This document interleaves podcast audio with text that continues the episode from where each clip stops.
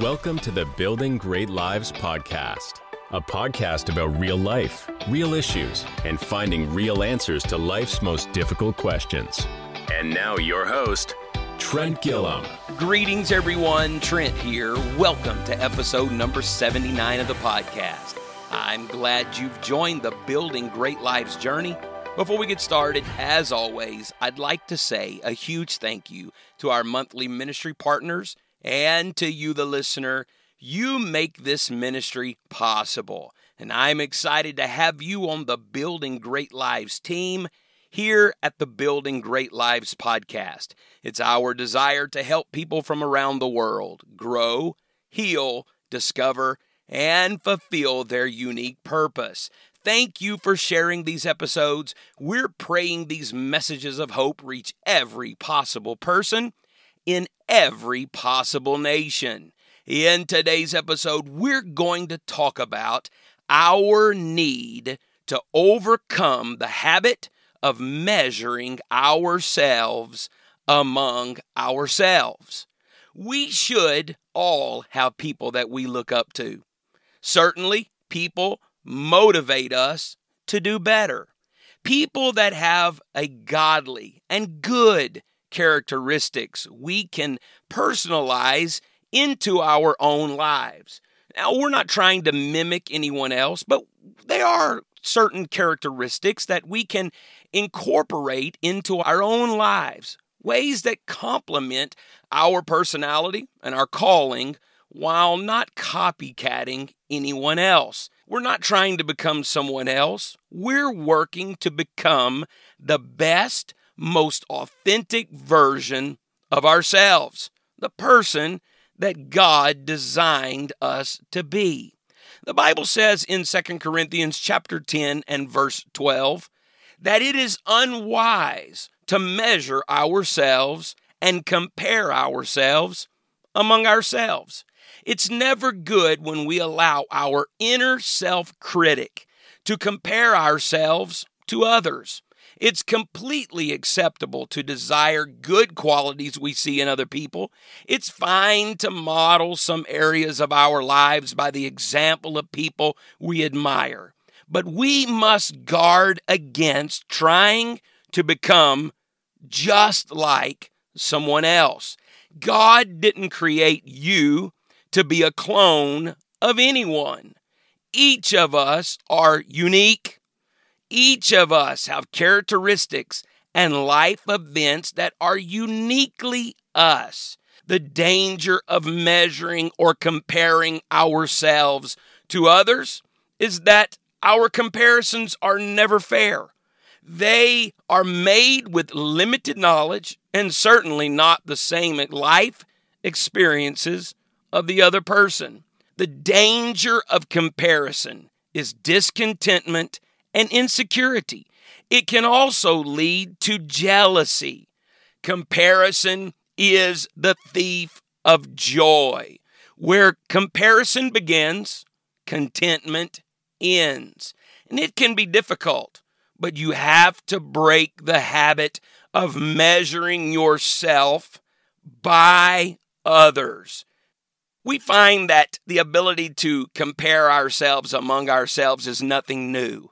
Matter of fact, God instructed Samuel when he anointed Saul versus when he anointed David that comparing simply because of the outward is always unwise.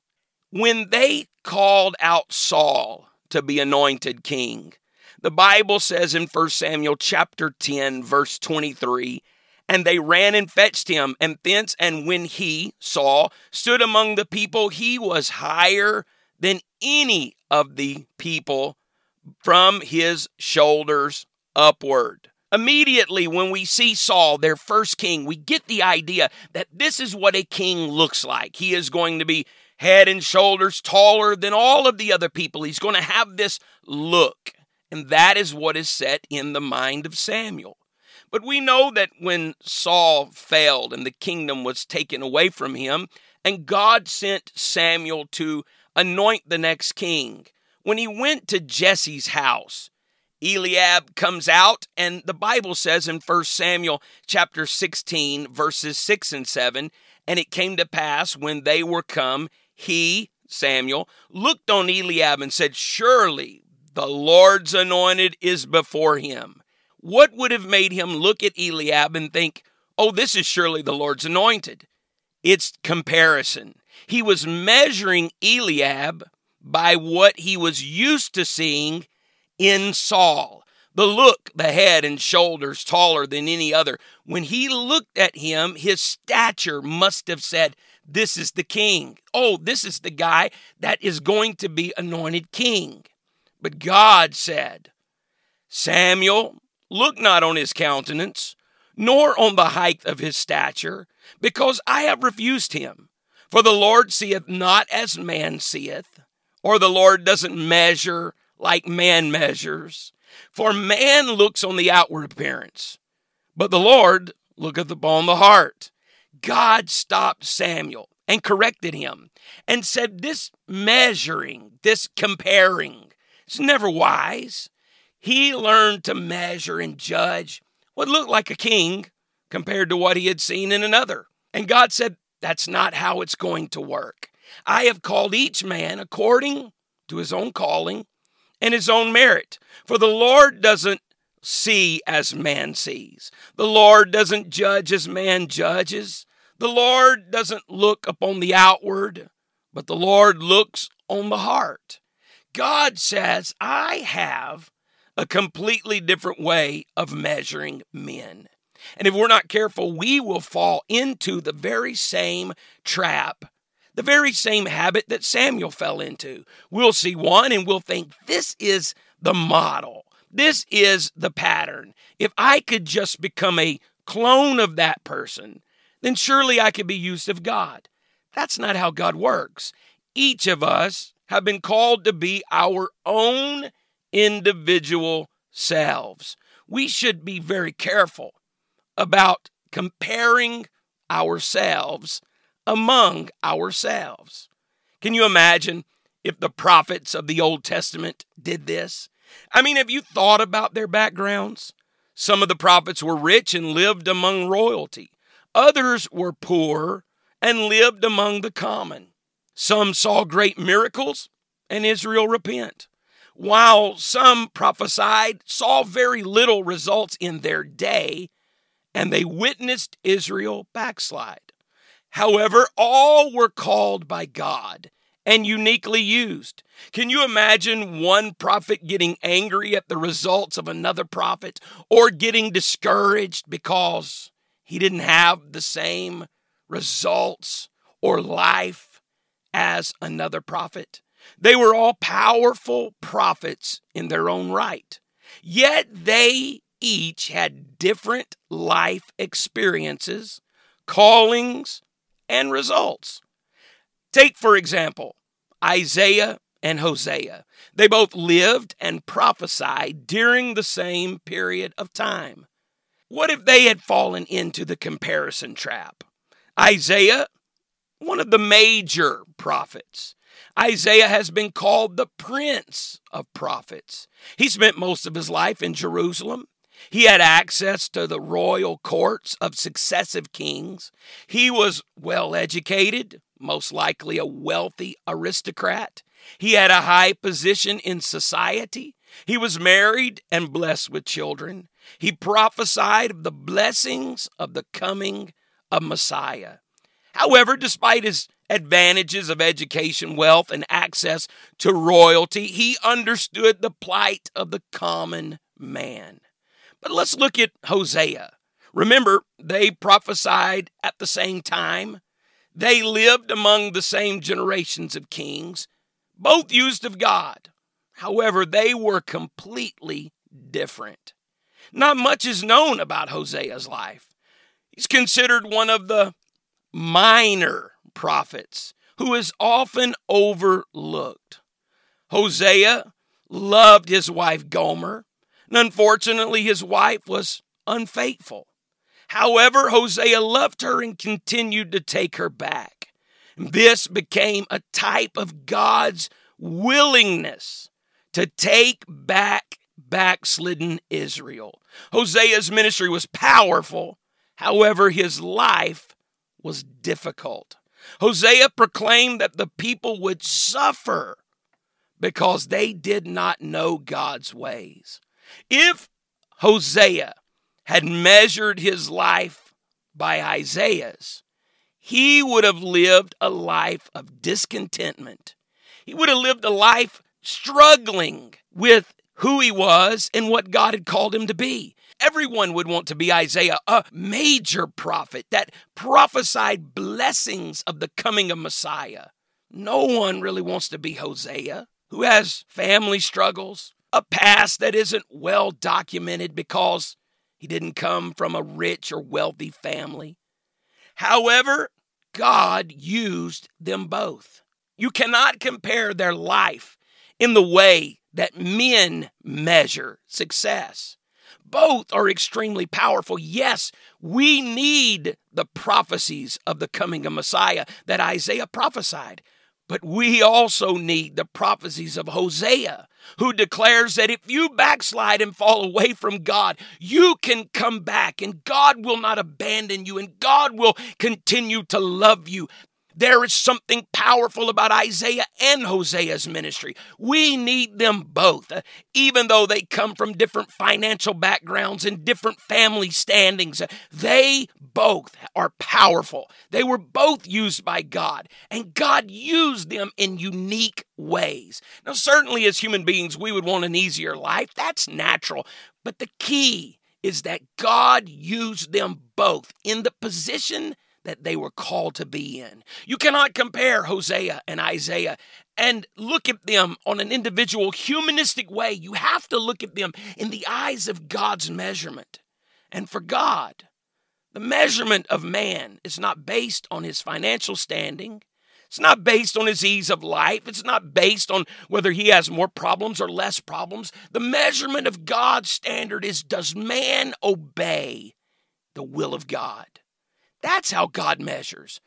We must be careful that we do not fall into the comparison trap.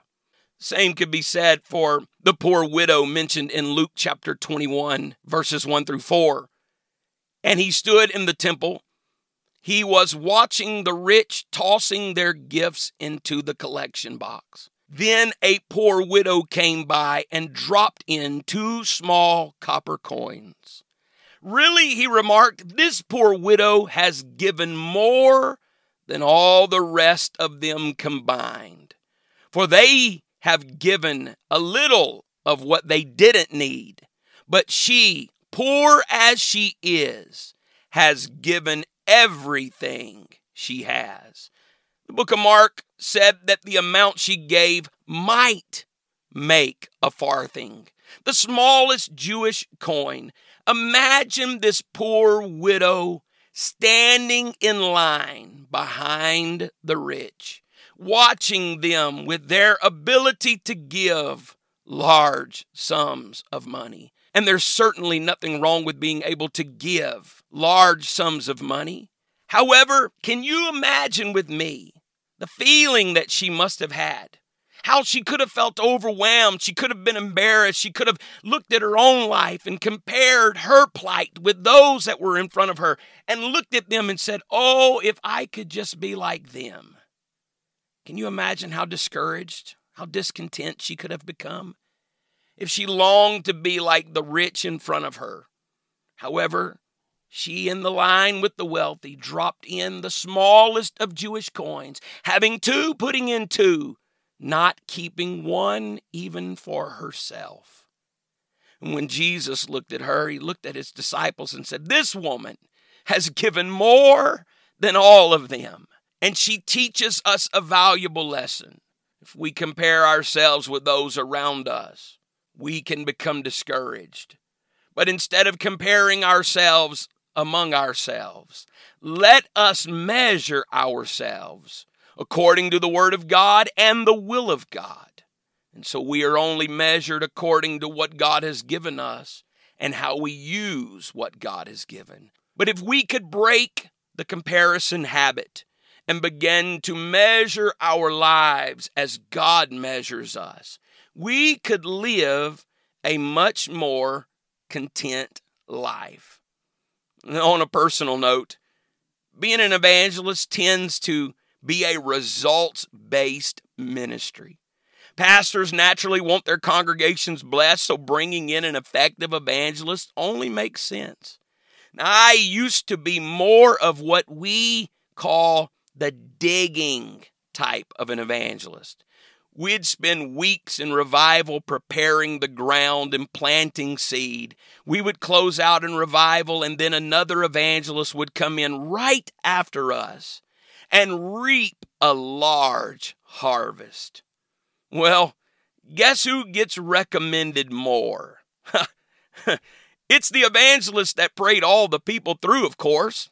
I understand that. Sometimes, often overlooked, is the evangelist that goes in and digs and prepares the ground and plants the seed. And I fully admit years ago, this made me struggle.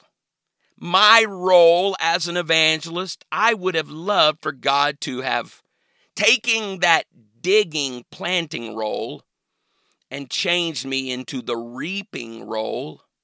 So much so that during my time of struggle, I asked God, Lord, I want you to change my role. Take away these messages of digging and preparing and planting and give me the messages of reaping a harvest so that I can see hundreds of people receive the Holy Ghost. Now, let me defend myself. It was certainly not to promote me, it's about God. But at the same time, when you begin to measure yourself with other evangelists and you go, well, they're having more outward visible results than I am, you begin to long for that. And it puts you in a place where you are not measuring according to God's will. I did. I asked God, I said, God, take these messages away. Give me messages of rejoicing and reaping. And guess what? God did it. And I was miserable when in reality, I was designed by God to preach like me, not like others. I was measuring myself by what I saw in the natural instead of by what God called me to be. What I really needed to do was become comfortable being me. I truly believe this is a major key in becoming more effective in your calling. Learn to be more comfortable and confident in yourself. There is a false and a true measurement. False measurements. The measurement isn't between you and someone else. God doesn't measure us based on the abilities and opportunities He has given someone else. He measures each of us by what He has assigned each of us to be. I used to somewhat jokingly say, I hope I'm not in line behind some great missionary during the judgment. I don't want God to look at them and say, You have given so much. You've done so much and then look at me. Now, I understand that the judgment is not that way, but I think it'll paint a clear picture for us. God doesn't measure us based on what others have done. He measures us against what we do with what we have been given, how we use the opportunities, the abilities, that is in our own hands. We will never stand in judgment against what someone else has done. It will be according to what we have done with what God has placed in our lives. But there is a true measurement. Since it isn't wise to compare ourselves among ourselves, how then should we measure ourselves? Well, here's three measurements that matter. Number one, am I what God wants me to be? Am I doing my best to follow the plan that God has designed for my life?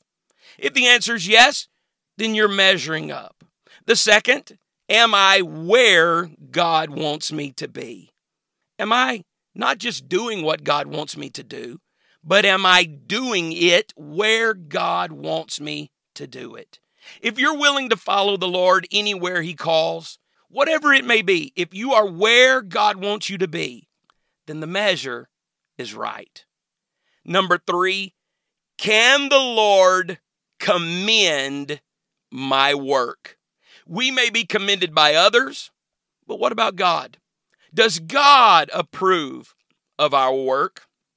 In other words, am I doing things the right way, in a godly manner, with honesty, integrity, and ethics? If so, then the measure is a true measure. I don't want to do things in a way that is not godly. I want to do the right thing the right way.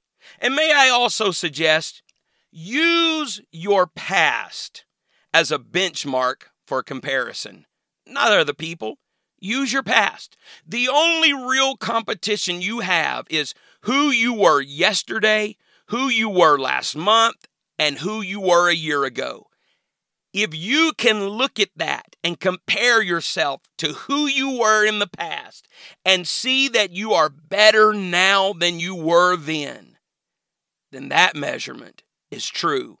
And that shows progress. And that is the goal. Follow God and progress in your calling, whether it's ministry or your employment. God wants you to progress, not comparing yourself to the speed of others, not comparing your journey to the journey of others. You are uniquely you. I certainly believe in working on our craft and getting better. But you have to stop measuring your abilities to others. Better yourself, but be yourself. I already know there's better podcasters than me, but I'm going to podcast anyway, to the best of my ability. I already know there's better preachers than me, but I'm going to preach to the best of my ability. I already know there's better singers, but I'm going to sing anyway. This is who I am, and I'm okay with that. You need to be okay with who you are and stop comparing yourselves to how other people are and how they responded to certain life situations. You are uniquely designed by God. Compare yourselves to God's word and God's calling, not to other people. And as has become our tradition here at the Building Great Lives podcast, I want to pray for you, listener. I want to pray that God would encourage you today. Lord, I'm asking you to reach down and touch every listener of this podcast. I pray, God, that you would encourage them, strengthen them, anoint them beyond measure. God, I pray that you would reveal to them that they are uniquely created to be them. Help them, Lord, to be comfortable and confident in who you've called them to be. And so we must measure ourselves not by others, but by the things of God. And as always, thank you so much for listening. In the meantime, please subscribe so you don't miss a single episode. If you enjoyed this episode, tell a friend, maybe text them the link or share it on your social. You can find me on social at Trent Gilliam, on Instagram at Rev Gilliam. You can also reach me at Building Great Lives Podcast at gmail.com. And I look forward to hearing from you. And until next time, let's keep building. You've been listening to the Building Great Lives podcast, a member of the Real Life Church Network. Join us next time as we dig deeper into life's most challenging questions.